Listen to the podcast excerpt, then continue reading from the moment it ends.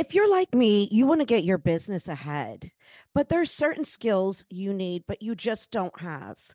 If this sounds like you, then you need to head over to Fiverr. They have a whole array of professionals that can help you in different areas, from design to writing, marketing, and more. They have you covered. I seriously can't tell you how much Fiverr.com has helped me along with this podcast. I've used them so much for this podcast. It's been unreal. They make my flyers. They go ahead and I hired this guy to help me upload each episode, and in the beginning, in order for me to be all over the place, I was totally going on Fiverr.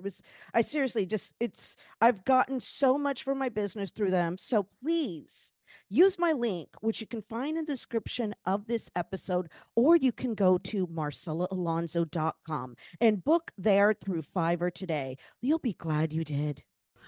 Hello and welcome to Get Schooled with Marcella Alonzo.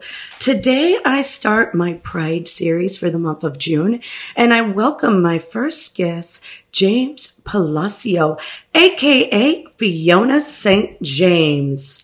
Welcome, welcome, welcome, and thank you for being on Get Schooled.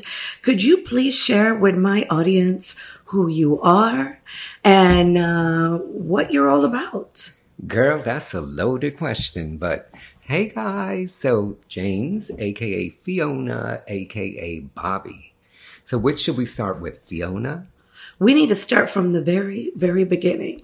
Ooh, okay, so the beginning was I was born in the Bronx, knew I was gay since I was born, never really hid the fact, always kind of knew that I was gay and horny. I was always a horny boy since I was like that big. Because I think everyone since birth is a sexual being, mm-hmm. or at least they're aware of it if they're evolved enough, which I like to think I am.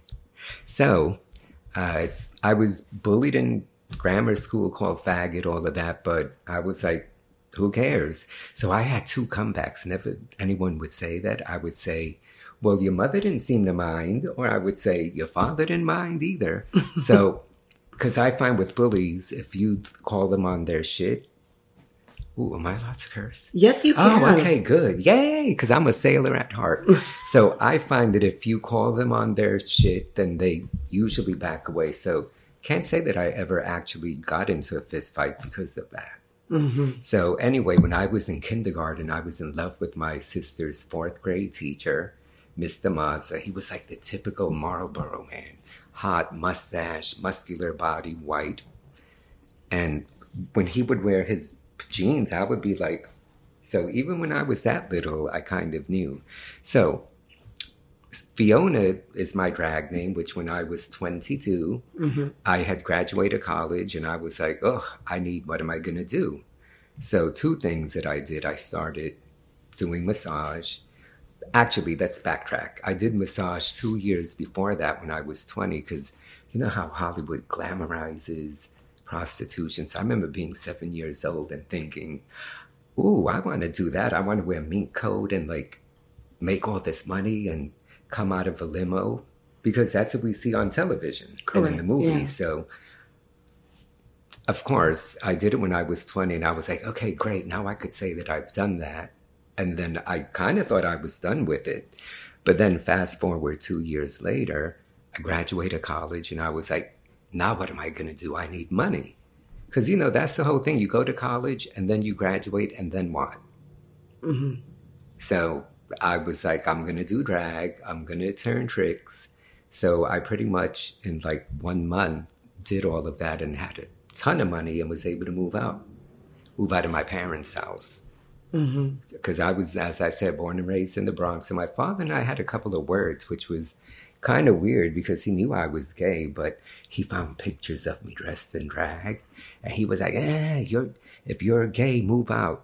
And I said, all right. So 2 years before that, the Village Voice had the personals in the back. And there was one for an escort agency. So I did it. I made $200 in like 10 minutes. And it was the easiest shit I ever did. Mm-hmm. And there was this client named Danny who was like nondescript white man. I think he was an attorney, had lots of money. Mm-hmm. So 2 years later, the first client I did, lo and behold, it was Danny again.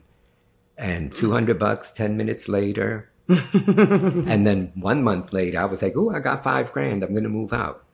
No, but when you were, when you first got into prostitution at a young, sex work, I should say, at a young age, it was basically massage. It wasn't the full shebang. Correct. Okay. So now the first guy that Danny was supposed to be escort, mm-hmm. but you know, I jerked him off, and 10 minutes later, I was out the door and had $200. Mm-hmm. And then the agency that I worked with at 22 was like technically a massage parlor. Mm-hmm. But then I had 3 ads at the same time that I was working for that agency, which was every Tuesday and Saturday. Mm-hmm. So Tuesday and Saturday for like 3 years, I'd see like 12, 13, 15 clients. Because, girl, it's like they'd be in and out in like 20 minutes. He'd say that it was an hour, but he would book them every 30 minutes. Mm-hmm. So I'd start at like 2 and be there till like midnight. And I'm going back like 36 years, I guess. Oh, mm-hmm. Lord, am I that old? Guys, I promise I'm not that old. Right. Actually, I am. I just look okay. But so he was only charging like $80. Mm-hmm. And I would only get 40 of that. He mm-hmm. would take half, I would take half. So like 12 men later, I'd make like $500, but 12 men later. And what type of men, when you first started sex work, were they? What was the typical John like? Pretty much what they still are, which is heterosexual, theoretically. Men uh-huh. with wives or girlfriends or... and the type of client that I get, knock on wood, is the kind of man that likes me in my personal life anyway. Mm-hmm. So I always get like these hunky, hot, nice built men that I'm like, I would sleep with you for free, but I ain't that dumb. So I'd rather make the money. Right. So I think there's this big misconception where people think that if someone has to pay for it, that they look a certain way. I mean, I don't find that. I don't think that I've ever gotten someone that was so hideous that I was like, I can't do it. Like, mm-hmm. that's never happened. So I've been fortunate in that regard. So majority of these men, they were married or they did have girlfriends and they were leading heterosexual lives. Correct. Okay. And then that's when you first started and you did more massage, which was basically, it wasn't like full service or anything like that. Then I was doing both. Okay. But, you know, even these days, I do a lot more massage than I do escort work mm-hmm. because in New York City, clients that want to hire escorts tend to be bottoms that want a top. Mm-hmm. And girl, look at me. Do I look like a top? Well, for my audience that doesn't know anything, can you explain more of the, and this is the Pride series, so I'm sure there's people that don't know. Can you explain the top versus the bottom? Because some may not understand. They're like, top, bottom, what's that? Okay, so the top is the one that does the fucking or penetration and mm-hmm. the bottom receives okay. is the one at the receiving end. Mm-hmm. And you know, girl, I've always said 2 holes, no waiting makes me a hit on a Saturday night. So your childhood growing up, how did your family, when you first came out, how was it? They just always knew because of the way you were? Well, you know what? It was funny because I never like officially came out, mm-hmm. but I was never in like, you know, I never like had girlfriends or thought, mm-hmm. you know, let me make believe that I'm straight. I was who I was. And and then, you know, when I was 17, I guess that was when I lost my virginity. Mm. I ain't going to say to who, but I went to Ecuador, which is where my family is mm-hmm. from. And I had an affair. And I was a depressed virgin before that. So I was like 30 pounds overweight. Mm-hmm. I went there, got food poisoning, fucked for like 2 months. And I came back weighing 125 pounds. And I was like, I'm a fierce queen. And it was actually at that point that I said, when I turn 50, I'm going to write my memoirs. Mm. Because, I mean, the person who I was with was engaged. She found out. She broke off the wedding. Wow. So this was somebody that was leading a heterosexual life. Yes. And he still 4 failed marriages later, has like 8 kids. Wow. It was technically a family member. Oh, my God. It was my cousin. Oh, my God. My first cousin, like my mother and his mother are sisters. Oh. But I'm like, who cares? It's not like I'm going to get pregnant, right? Oh, my God. I didn't really care. Yeah. His fiance did, but I was like, I didn't.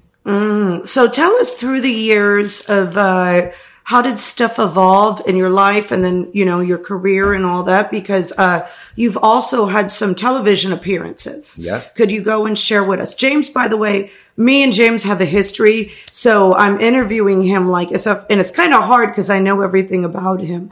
But he has a lot to share. So please share with my listeners more about through the years of who you are and what you've done, by the way. Okay, so here's the cute part about becoming an actor. Like, I'd been doing musical theater my whole life, you know, dance classes and singing and high school productions and all of that. But then when I started turning tricks, I always wanted to get my equity card. But I was like, how am I going to get on Broadway? So then there was a director, Beeban Kidron, who had directed Used People, and she was doing a documentary which was called Hookers, Hustlers, Pimps, and Their Johns. So I met her, and she was fascinated by me. And she was like, I want you in my documentary. And I was like, but she wasn't paying me. And you know us people, if we ain't getting paid. But I was like, I don't know if I should do it. And she said, I promise you, if you do it, I'll get you a part in Steven Spielberg's next movie, which was To Wong Foo, Thanks for Everything, Julie Newmar. Wow. So I said, all right, I'll do it. So I did the documentary. It got international critical acclaim. And every picture was a picture of me dressed as Marilyn Monroe. And it would say, high class hooker, Fiona St. James speaks candidly. It was actually a wonderful 15 minutes. The whole documentary was about an hour and a half. And what she did, which was great, was she covered like every aspect of it. Like, you know, someone like me who didn't come from a broken home, who had a degree. There was someone who was a medical student, but then she had like the $5 street whores from like Hunts Point in the Bronx. So she covered every subculture of it. So it was quite fascinating, I think. Hookers, Hustlers, Pimps, and Their Johns. And then, you know, years later, A&E did a expose on it where they were like, sex, blah, blah, blah. I forget what it was called, but they put a negative spin on it. And when I found that out, I wanted to sue them. Of course, I didn't. But I was like, why would they do that? Right. Well, we know why. Right. Yes. Yeah. So, but it's so sure enough, I did that documentary and then I went on the audition and I got the part. And that was 30 years ago. And that's how you got your SAG-AFTRA? Correct, because the very first thing I did was that, and it was technically I was a day player. Okay. So I was one of the LA queens at the end of the movie. Wow. So here you are with your drag. You now get a part in a movie, and you continuously, you know, you be yourself. You live your life and everything else. Can you Tell us more about the events of your life and everything else you've done. So apart from drag and apart from turning tricks, which I've done forever, I also had 25 years I worked at Bloomingdale's because I always kind of felt like if you do any kind of sex work, you should always do something else as well. So apart from the acting, like something to be humble and grounded with. Yeah, and you know what? It was weird because when I graduated college between 22 and 28, all I did was drag and my sex work. And then when I was 28, I remember thinking, what am I doing for society? Like, what's my part for the economy? Right. And then I was like, I should get a job. And then 25 years later, now retail was great because you get paid a lot and I made a lot of wonderful friends, but it's a thankless job. And the best decision I made was 6 years ago. I said, no more retail. I'm going to focus on massage and my acting gigs. And that's when you and I met. And I make more money now not doing retail. And I'm not miserable. Right, right. You did it basically to ground yourself. You kept a vanilla job to ground yourself, to be around. Also, so you could get Social Security in the future. Right. Right, which is smart because a lot of sex workers, they think, let me just focus on this money now. But it's kind of smart because you mixed the two. Correct. Yeah. I think that's very, very smart. You're not going to get Social Security from being a sex worker. Right, right. No, it's always good to get your education. It's always good to, you know, do something else and ground yourself because it can be overall. Have you ever had any when you're seeing any clients, have you had any issues, any problems, anything scary? No, thank God. Mm-hmm. And you know what? I think the two reasons why. First of all, I think my karma is pretty good. Mm-hmm. But I think also, like, when something bad happens, it's usually people who are, like, soliciting on the streets or Craigslist. I hate to say this, but mm-hmm. all of the shows, Craigslist Killer, or so, because I've always advertised either, like, back of a newspaper or, like, now on the internet. Mm-hmm. I think that in itself gives it a screening process mm-hmm. where, like, the sites that I'm on, any client that goes on it has to create a profile. So everything could be traced back with their IP address. Mm-hmm. And you know what? Like, I don't allow that thought in my mind because people ask me all the time, well, aren't you worried that, like, strangers are showing up? Mm-hmm. And I'm not. And I'm like, don't even, like, think that for me. Right. Because, I mean, do you think that way? Like, if you're going to see someone... Yeah. I mean, do you get scared? Well, women have to be a little bit more different with anybody. With dating, it's a different scenario. True. Yeah, men can be, I think, because you're men for men, and you do identify as a man. Right. And I feel like for women, and I'm just speaking for the trans community, I think they have to be a little bit on guard. More. Absolutely. Right. I think, but for the men, have you seen the sites or anything change through the years of your life? Like, this was through sex work, like the sites you were saying first you started newspaper. And how has that changed through the years? So initially it was the Village Voice, the New York Native, and the Manhattan Spirit. Mm-hmm. I did that for like 10, 12 years. But back then also, I was living on the Upper West Side. Mm-hmm. And I'd get clients at like midnight, 2 a.m. Like, it was commonplace back then mm-hmm. that clients would be seeing you at all hours of the night. And then I was from the school that thought that I'm going to say no. So I would keep my phone on. And bitch, 2 a.m, these people would be showing up. I'd do them, get out, go back to sleep. What about the time before cell phones and all that? So that's when that was happening. So before cell phones, because I would put my my phone number in the ad. Mm-hmm. And honey, this was in the day of like the pagers. Like, because remember, I started doing this 1987 officially, 85. Right? Uh-huh. So they would page me and then I would call them and then they'd come over. But then I also had like my pager and my landline. Uh-huh. So they would, and then I was so funny where when I was living on the Upper West Side, there was this local gay bar, the Candle Bar, that I used to love going to, and they had a pay phone.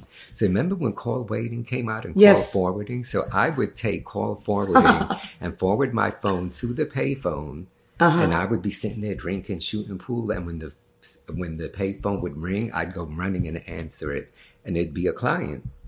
Because who's going to call the pay phone? Right. So...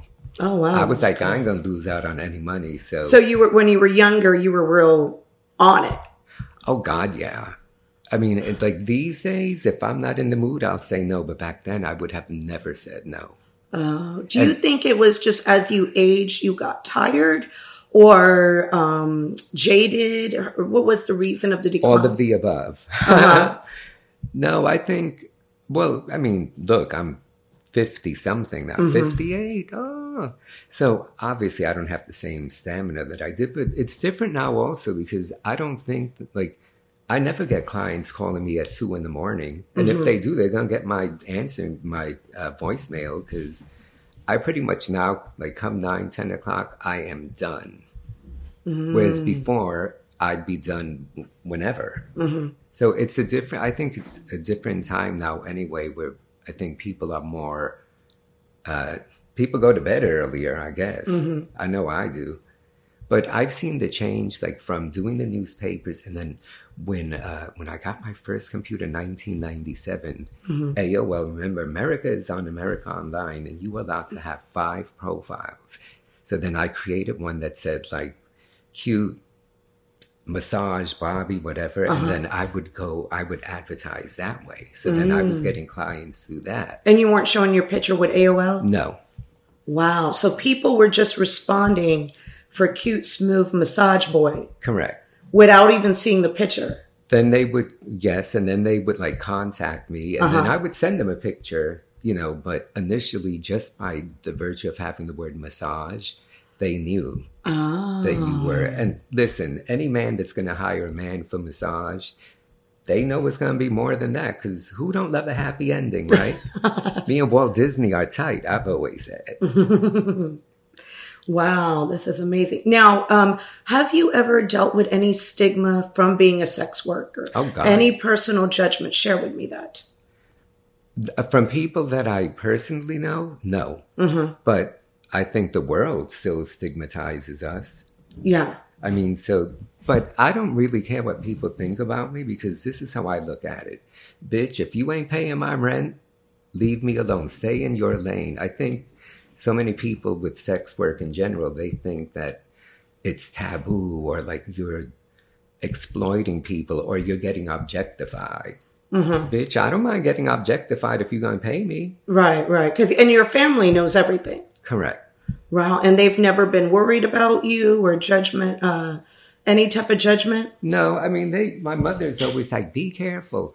But like even these days, I'll be like, Mom, I got to run. I have a client coming. And she's, you know what that's funny is I've interviewed Fenny, who is a heterosexual content creator. And he doesn't see clients or anything, but he just does. And his mom, it's just different for the men, because I noticed the family, yes, they care about the safety, but they have like a pride where right. The woman, it's a little bit different, where it's sort of like not spoken about if it's the daughters. Right. You know what I mean? That's why I say it's so different for men versus women. And do you see any differences too, women versus men in your occupation? Oh, God, yeah. But first of all, this is the only industry where women make a lot more money than we do, like 5 to 1, which good. I think women should make more money because like you said, they deal with like safety issues. And, you know, look, I may be gay, but I got my bayonet, my hammer, and my baseball bat readily available. So if anyone comes in here and messes with me. Also, I think... men don't want to be like, let's say it's a straight man they don't want to really be caught. Like, what are you doing? Right. You're going to saying if they're leading a heterosexual life and then they come over here and try robbing, you do have that strength. You do have that. And I think that's where there's a little bit of a difference, you know, where they have that, that's the difference between women. They don't want to be, you know, with a female, it's like, oh, he was at some girl's house he was dating and he could change. Right. You know what I'm saying? But with men, you know, that's what I'm just observing. So no, it's true. Yeah. Yeah. So take us back again through the years and all that and working on set and other stuff. You did get on a TV show. Yes. So Oz, the dramatic prison series, which we were groundbreaking because 1997 season 1 was the first show ever on a premium network.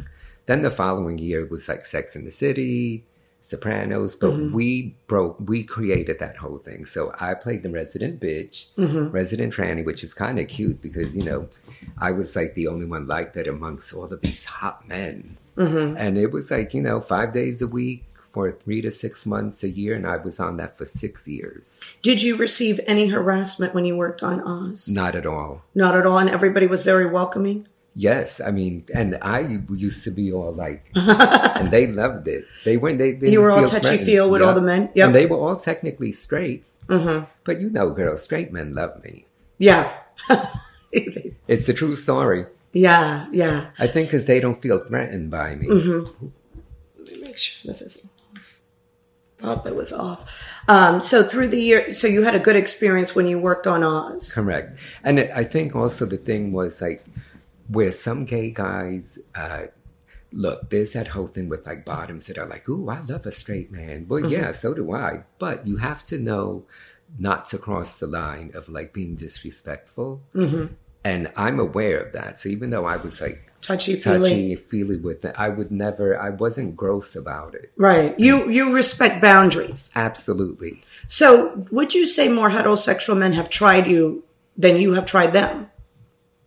You tried me. They tried you sexually, like advances versus you trying them, because a lot of heterosexual men, they always go, "Oh, I can't go there. I'm scared." Right. And you know, it's like.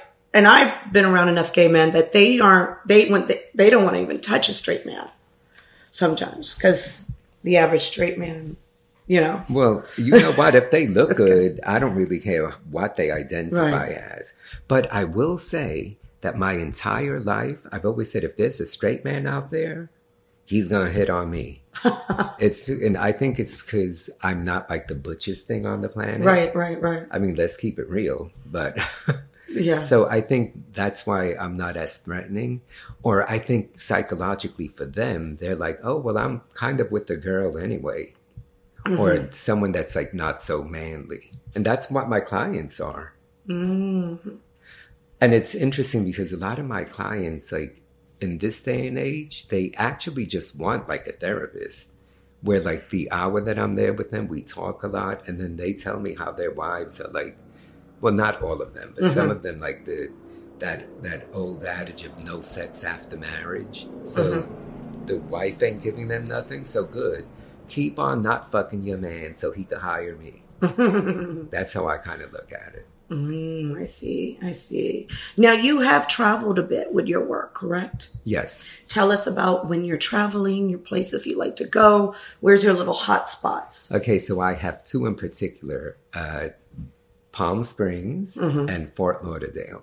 Because, see, with escort work in New York City, as I said, everyone's a bottom looking for a top. So mm-hmm. I don't, like, me doing escort work here is not that lucrative. Mm-hmm. But when I go there, because that's like the land of the top white man, honey, those bitches love me. They love a cute, smooth brown boy. So I renew my ad mm-hmm. and... probably what I make any given month here, mm-hmm. I make in 1 week in those two places. So it's a different demographic in those two particular cities that you Correct. Go to. Okay. And that's, now, if I travel anywhere, I'm going to make money. Unless if I travel internationally, then I can't be bothered. Okay, because you just want to travel at that point. Yeah, if I'm going to travel 10 hours to Spain, I can't be bothered with work. Yeah. No, traveling's a pain. Plus, I don't like getting paid in foreign currency. Mm-hmm. I don't know why, but I'm like, if it ain't American dollars, you ain't paying me. Mm-hmm.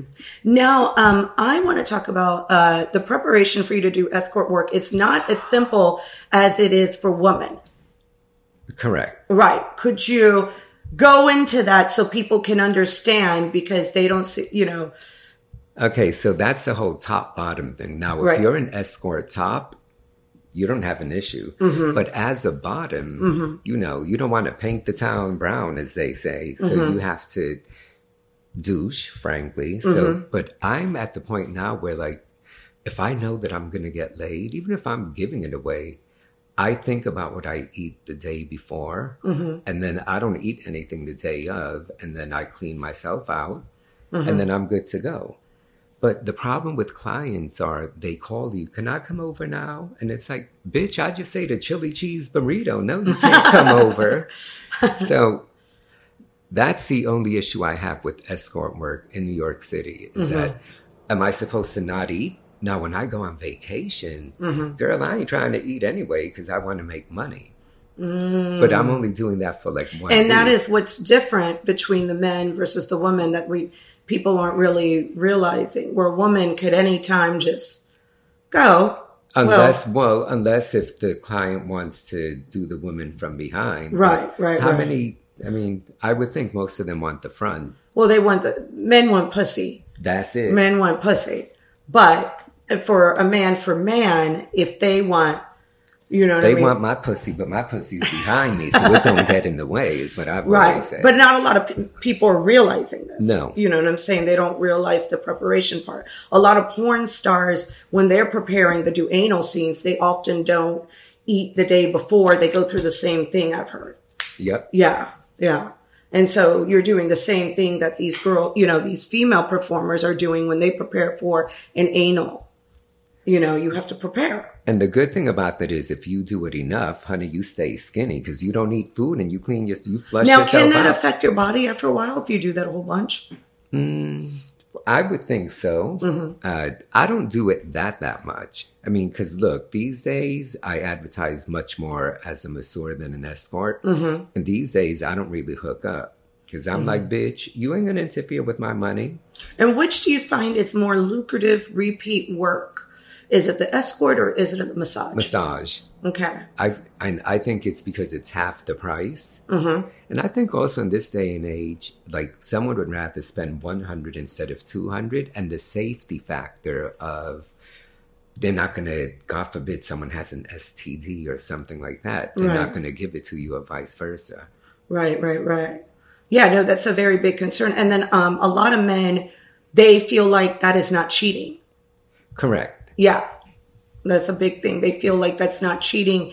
Them getting a simple hand job is the safe way to go. Right.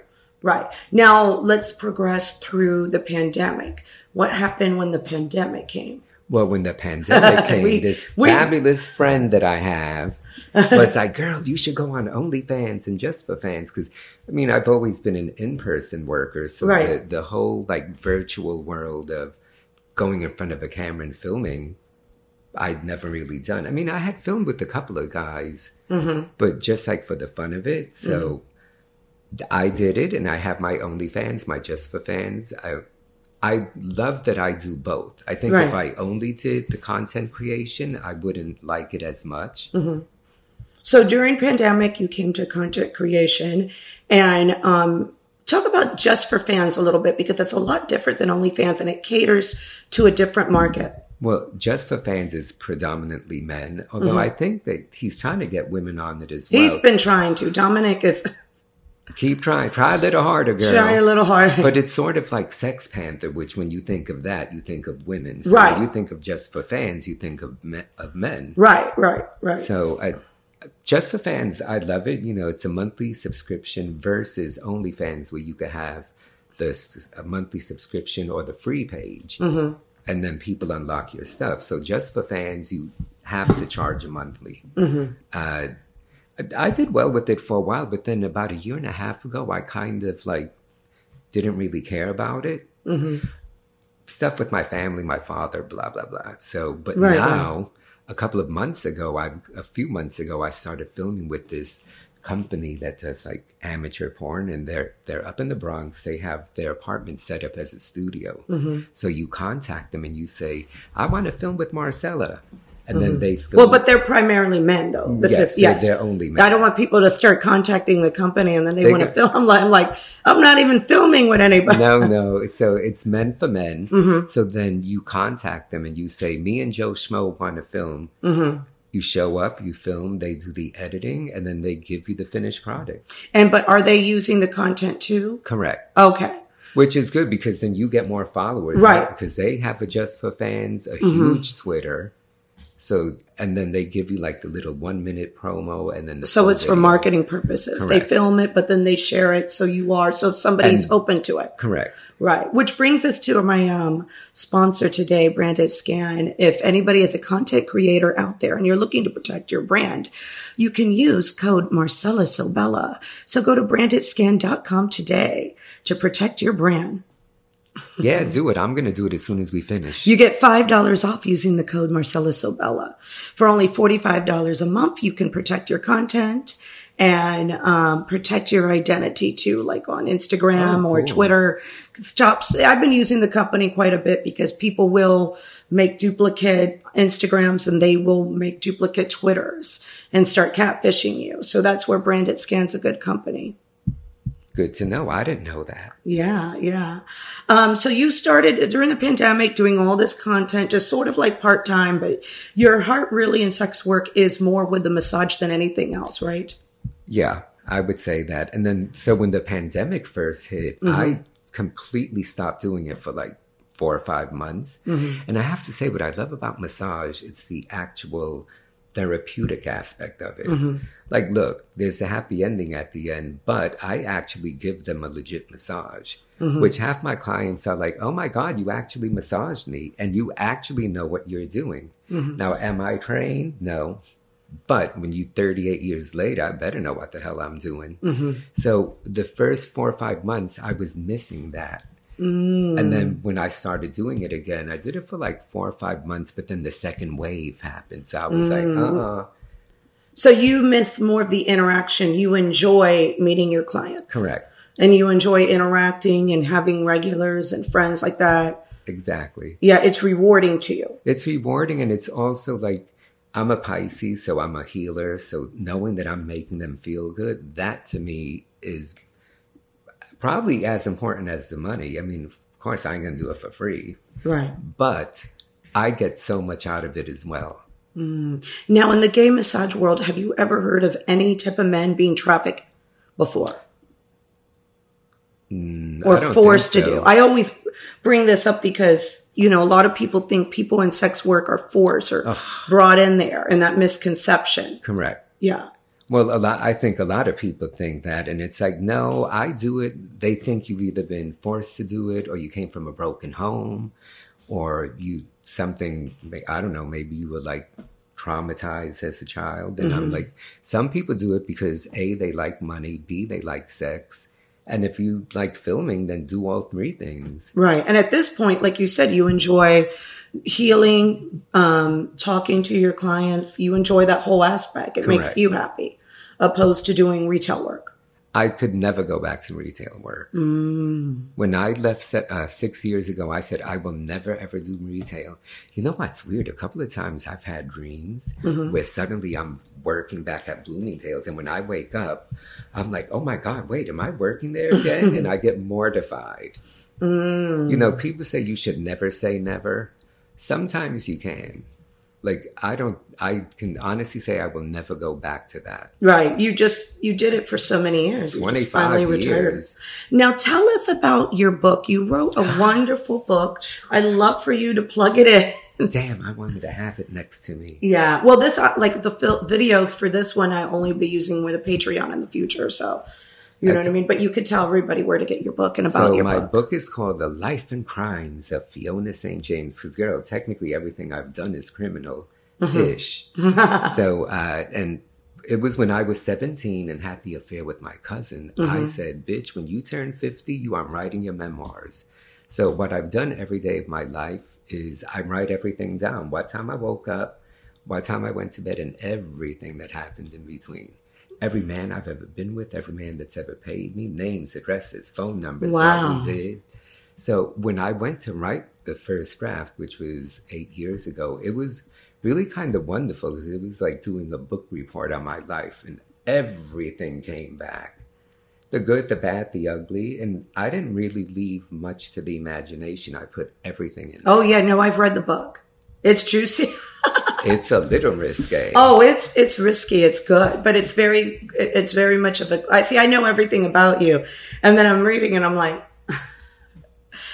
and is there going to be another book eventually? Well, you know, I said that when I turned 60, I would write book 2, which is in 2 years, and I'm like, oh shit, am I supposed to start this now? Because I kind of feel like when the pandemic hit for a couple of years, I'm like, I ain't living. Right. It was very much isolating time. But I mean, look, I never cared to be an author. Like, people are like, oh, are you going to write another book? I'll write part 2 of my life story, but do I want to be an author where I'm going to write like fictional stuff? Right. If it's easier about your life. I wanted to write my life story because also I wanted to like break that misconception that we were talking about where people are like, oh, you were fucked up or you're this or you're that. Mm-mm. And your parents are still married to this day. 64 years. Yeah. And that, like I said, didn't come from a broken home. Nobody forced you. Exactly. And that you came into this occupation willing and ready as really, really ready and willing. So tell us, you do have a YouTube channel. And where did that stem from? Because I remember when you started that. Oh, okay. Yeah. So I had always been thinking I should do a YouTube channel. Then I went to see this play on Broadway called, oh shit, what was it called? I remember, I forgot. The Inheritance? Yes. It was something like that. Something like Inheritance? Yeah.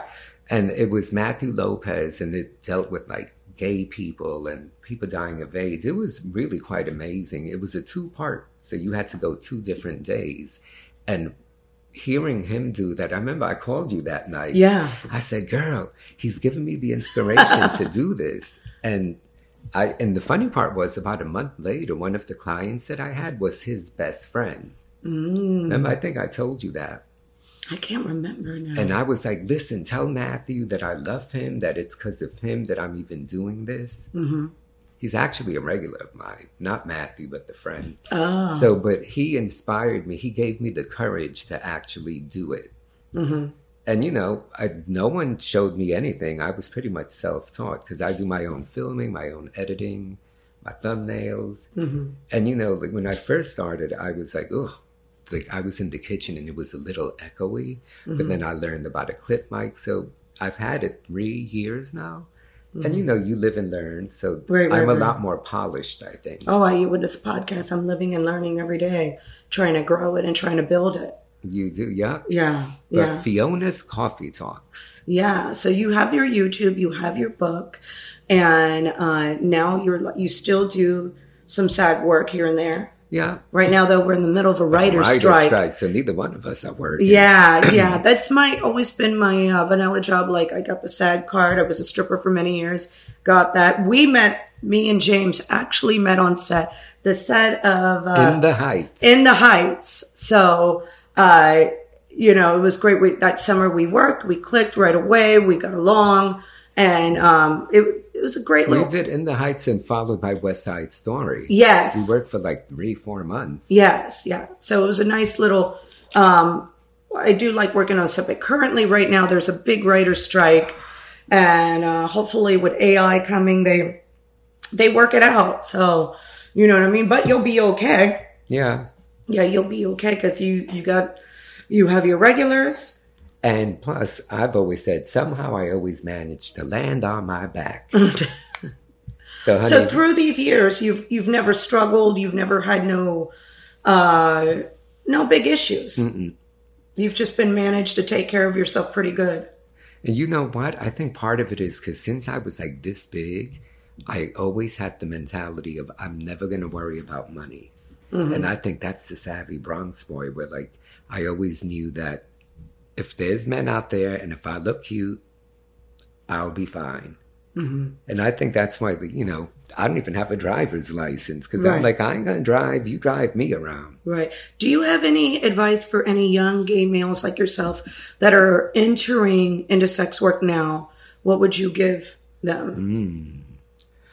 Only do it if it's something that you really want to do. Like, don't do it because you think it's cool or because you're being forced to do it. Because agree with me or not, but I think it takes a certain mindset to do any kind of sex work. Yes. Like, I don't think it's the kind of thing where someone could say, oh, you know what? I want to be whatever. Right. And I think that was the problem during the pandemic, why OnlyFans all of a sudden was saturated because people that aren't... Really, yeah. I feel like a lot of people just jumped on this bandwagon, not realizing, you know, everything that's involved in sex work because it is a certain mindset that you have to be prepared. And I just saw people... I'm looking at them now and they're on podcasts and they're saying crazy stuff to get clout or attention... And I can see right through them. Right. You know what I'm saying? And I'm seeing that and I'm like, this is somebody that they're here for the money today, they're not going to handle the longevity. No. And you know what? I think speaking of longevity, I think how you last in this business is if you do other things as well. Yeah. Like us being actors or me having done retail for 25 years or content work. Right. So I think if you just do one thing, you get sick of it. Oh, yeah. Yeah. Oh, yeah. That's why I don't think I could ever get married because I get sick of just having one man, right? I don't know how you people do it out there, but. Yeah. But no, you have that's a very valid point. But anybody coming in, don't. And it also takes a certain personality because my other friend, he is not the hoe type at all. He is sitting there dreaming about a marriage, you know who I'm talking about, he isn't listening. He won't listen to none of my podcasts. He's something else. But you've never even dreamed of having a family or get married. That wasn't. I wouldn't say that. Okay. I mean, honestly, like I'm very old school. Like in my warped mind, I would love to meet someone and like get married and live happily ever after. But they would have to be okay with what I do. And like, I can separate the two where like, if you and I were married, okay, I'm not going to cheat on you, but if I'm getting paid for it, am I actually cheating on you? Because it's my job. So no. Right. But, and I've always been like, if I'm dating someone, then I won't sleep around. Almost instantly, I sort of have that Latin woman thing where like, you're my man. Oh, yeah. That's the Latinaness that we don't. Yeah, whenever I date somebody, you focus on them. Yeah, correct, right. Because otherwise, it's like, what's the point? Right. And especially if you're getting along and having good sex, and why do I want to go elsewhere? Right. But you know for sure, if you were to find a nice partner, you would still continue with the massage. Yes. Right. But now when I have dated guys in the past, what I will do is like not take a step back, but like not be so focused on it. But then as soon as we break up, which we always do, then I'm like, all right, time to be a whore again. Exactly. Yeah. But I mean, seriously, how many men can deal with someone who does what I do? Right. Because they view it as you're cheating on them. Right. If they're not in that business and they don't have that mindset. I did actually about 20 years ago date someone who was an escort as well. And that was the only time that there was like, now, how was that? You never told me this. I did. Well, no, you never told me that. We dated for like, a couple of months. It was great because we got along really well. And other than being with one another and clients, like we didn't cheat on each other. Because so you both knew it was business. Correct. And was there any form of jealousy? No. Okay. Because you both had that understanding. Correct. And because we were not fucking other people other than clients. So I could differentiate, this is a job, this is my personal life. And he could as well. Now, what happened with that relationship? Because you never told me this story. Girl, I don't even know. That was like, I was like 20 something. Just young. We were young. Yeah. I remember though, he was really big. And we used to have this incredible sex. And we lasted a couple of months, but then it just sort of fizzled out. Probably because of age. Yeah. Yeah, when you're young, in your 20s, things are different and you know what I'm saying? Like, and you didn't live together. No, hell no. No, things. You know, I have never ever lived with anyone. Wow. I've never even had a roommate. So you've managed your whole life. 36 years. Wow. To never even have a roommate. Yeah, plus I have this cute apartment. I don't need no bitch coming in here and messing it up. No, when you get in relationships, you have to compromise, and that's something serious. Right. You know what I mean? And then you add the aspect that you are a sex worker and what you do. Yep. Then that's a whole can of worms on top of stuff like that. And I think relationships are better anyway. Like if I were to live with someone, I'd want a brand new apartment and I would want a 2-bedroom. You'd want to have your own space. Your own creative space. Yes. And then the entire apartment is a combination of the two of you, but then your bedroom is yours. You can do whatever you want. And mine is mine. And also just to kind of like get away from one another a minute. Yeah. That's why when the pandemic hit, how many people like ended up getting divorced? Imagine that. That was crazy. They were like, bitch, get out my house. I saw a lot of divorce. Yeah. People were sick of each other. It's trying times. That's why I was like, I'm so glad I'm alone. Although the flip side was being alone, it was a bit isolating. Right. Now, as of today, you were saying earlier, and I know this, you have the responsibility of your family. And that's taken a toll, correct? How have you been able to manage still? Well, right now we're not working on set, of course, but how have you been managing to hold it all together with your family, you know, taking care of your family? And if you could share some of that. Well, it's not been easy, but I think in recent months, this wonderful friend of mine who taught me about TikTok videos and all of that. Oh, I created a monster. She created a monster with me. But you know what? Not for nothing, but having done, now that I'm posting every day and doing all of that, that's put me in such a wonderful headspace. Because, look, honestly, the last couple of years, I've not necessarily been in a good headspace because you know my father is going to be 92 in a couple of weeks. Right. Had a stroke like 4 years ago, so watching him deteriorate and then just the responsibility of taking care of two people apart from yourself, it's a lot. And you were the youngest out of four, Correct. And like we often, the youngest gay male son does everything, takes care of the family. Right. And my siblings basically don't do shit. Yeah, because they have families and that's the excuse. Right. That's their get out of jail free card. Mm. But have you been able to maintain your business on top of taking care of your family and everything? Like, without getting away juggling it? No. Well, you know what? I think, like, if you're a savvy hoe like I am, the more I do, the better I am. Mm. Like, the more shit that gets thrown my way, I feel like I excel. You can balance everything. Mm. I mean, sometimes it's a little overwhelming. I do have a therapist that I see every Wednesday at 4, so he's my savior. Because of the stress. Correct. Let's talk about you going to therapy. When did you start going to therapy? Has it helped? And when did you realize that you did need to get a therapist? Well, I don't know if I ever thought that I needed one, but since I was little, I've always thought everyone should have a therapist. Yes, they should, yeah. So I remember when I was like 15, I said to my father, I want to get a therapist. And he was like, why? What's wrong with you? And I was like, nothing's wrong with me. Right. But like, everyone should have one. So I pretty much have had one my entire adult life. So you can deal with your mental. Right. And that's good. And I think so many people don't take care of their mental health. Yes. Or they think that they're okay. And I'm like, you the most fucked up shit I've ever seen. Well, no, it's important because I believe everybody should, and we do need more mental health in this country.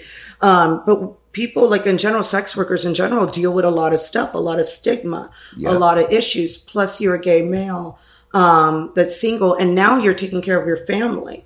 So the fact that you've had that in place, the therapist for many years, that has made you, more stable and more put together, where you could function and handle everything and be responsible. Yep. Yeah, because a lot of people are just not taking responsibility, for everything going on. Well, I think a lot of people ignore what they have. Right. And you can be up and honest with your therapist. Right.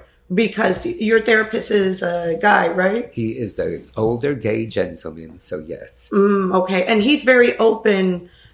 This is where I think female therapists are different than male therapists. Because he's a gay male therapist, you can share anything. There's no issue. Correct. Whereas a female therapist, I have found like a little bit of a judgment. Even my sister's a therapist. Oh yeah. My sister, I was trying to get my sister to do, she's down in Fort Lauderdale. And I said, why don't you do group therapy for all these strippers? And she just kind of turned her nose up in the air. And I felt there's a need for mental health.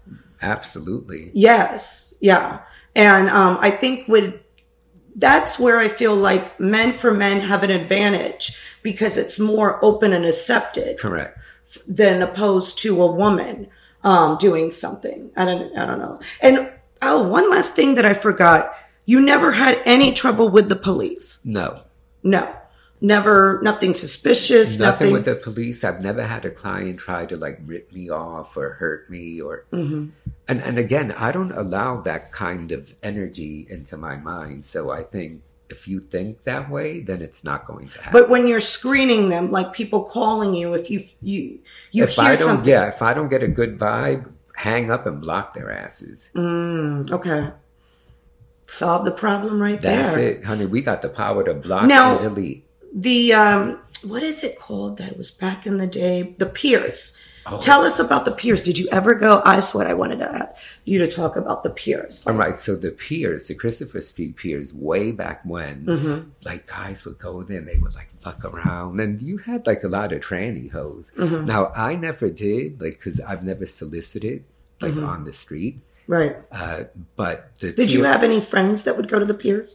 Oh, yeah. I mean, some of my tranny friends were, like, trying to make money. But it was also, like, where gay guys would go just to sort of, like, hang out, fuck. Like, there was a lot of sex going on there. But then the Piers was so dilapidated and ready to fall apart that, like, they would put this gate and, like, board it up so no one could go in. And in about 5 minutes, some queen would come with a wire cutter, cut the shit up, and then we would all be in there sunbathing and... But then, like, you saw where, like, there were holes and people were falling in. It was... Oh, so people... It was dangerous back then. It really was. Did you drive by or... No, I was in there hanging out. Wow. And because back then also, like, you know, now they have the bike lane. Back then, you could actually park your car there. Mm-hmm. So, like, you know, Johns will show up trying to pick up a hooker, or he would just be there drinking, smoking weed, doing drugs. It was a big old party. Wow. This is, I'm going back like 30, 40 years. Because that's what I would see in Pose. Correct. Yes. Correct. Yes. If anybody has watched Pose, they can see. Was that similar? Did they do a good job with that? Oh, God. Because yeah. Ryan Murphy does really good. He does his research. Yeah. Yeah. No, I thought he did a wonderful job. Wow. So could you please tell my audience where they can find you, how you can, they can buy the book, and all of your social medias, please? Okay. So my book is Fiona St. James, S-T, no period, don't spell it out. Mm-hmm. FionaSt.James.com is my book. The book is The Life and Crimes of Fiona St. James. Mm-hmm. TikTok is Fiona St. James. Mm-hmm. Instagram is Fiona St. James. Facebook is also Fiona St. James, actor, author. Mm-hmm. What am I leaving out? Your YouTube and your TikTok. Oh, shit. That's okay. Don't worry. And my YouTube, Fiona's Coffee Talks, which I'm quite proud of that. Right. Well, thank you so much for being on Get Schooled today. Oh, thank you so much for having me. Yay.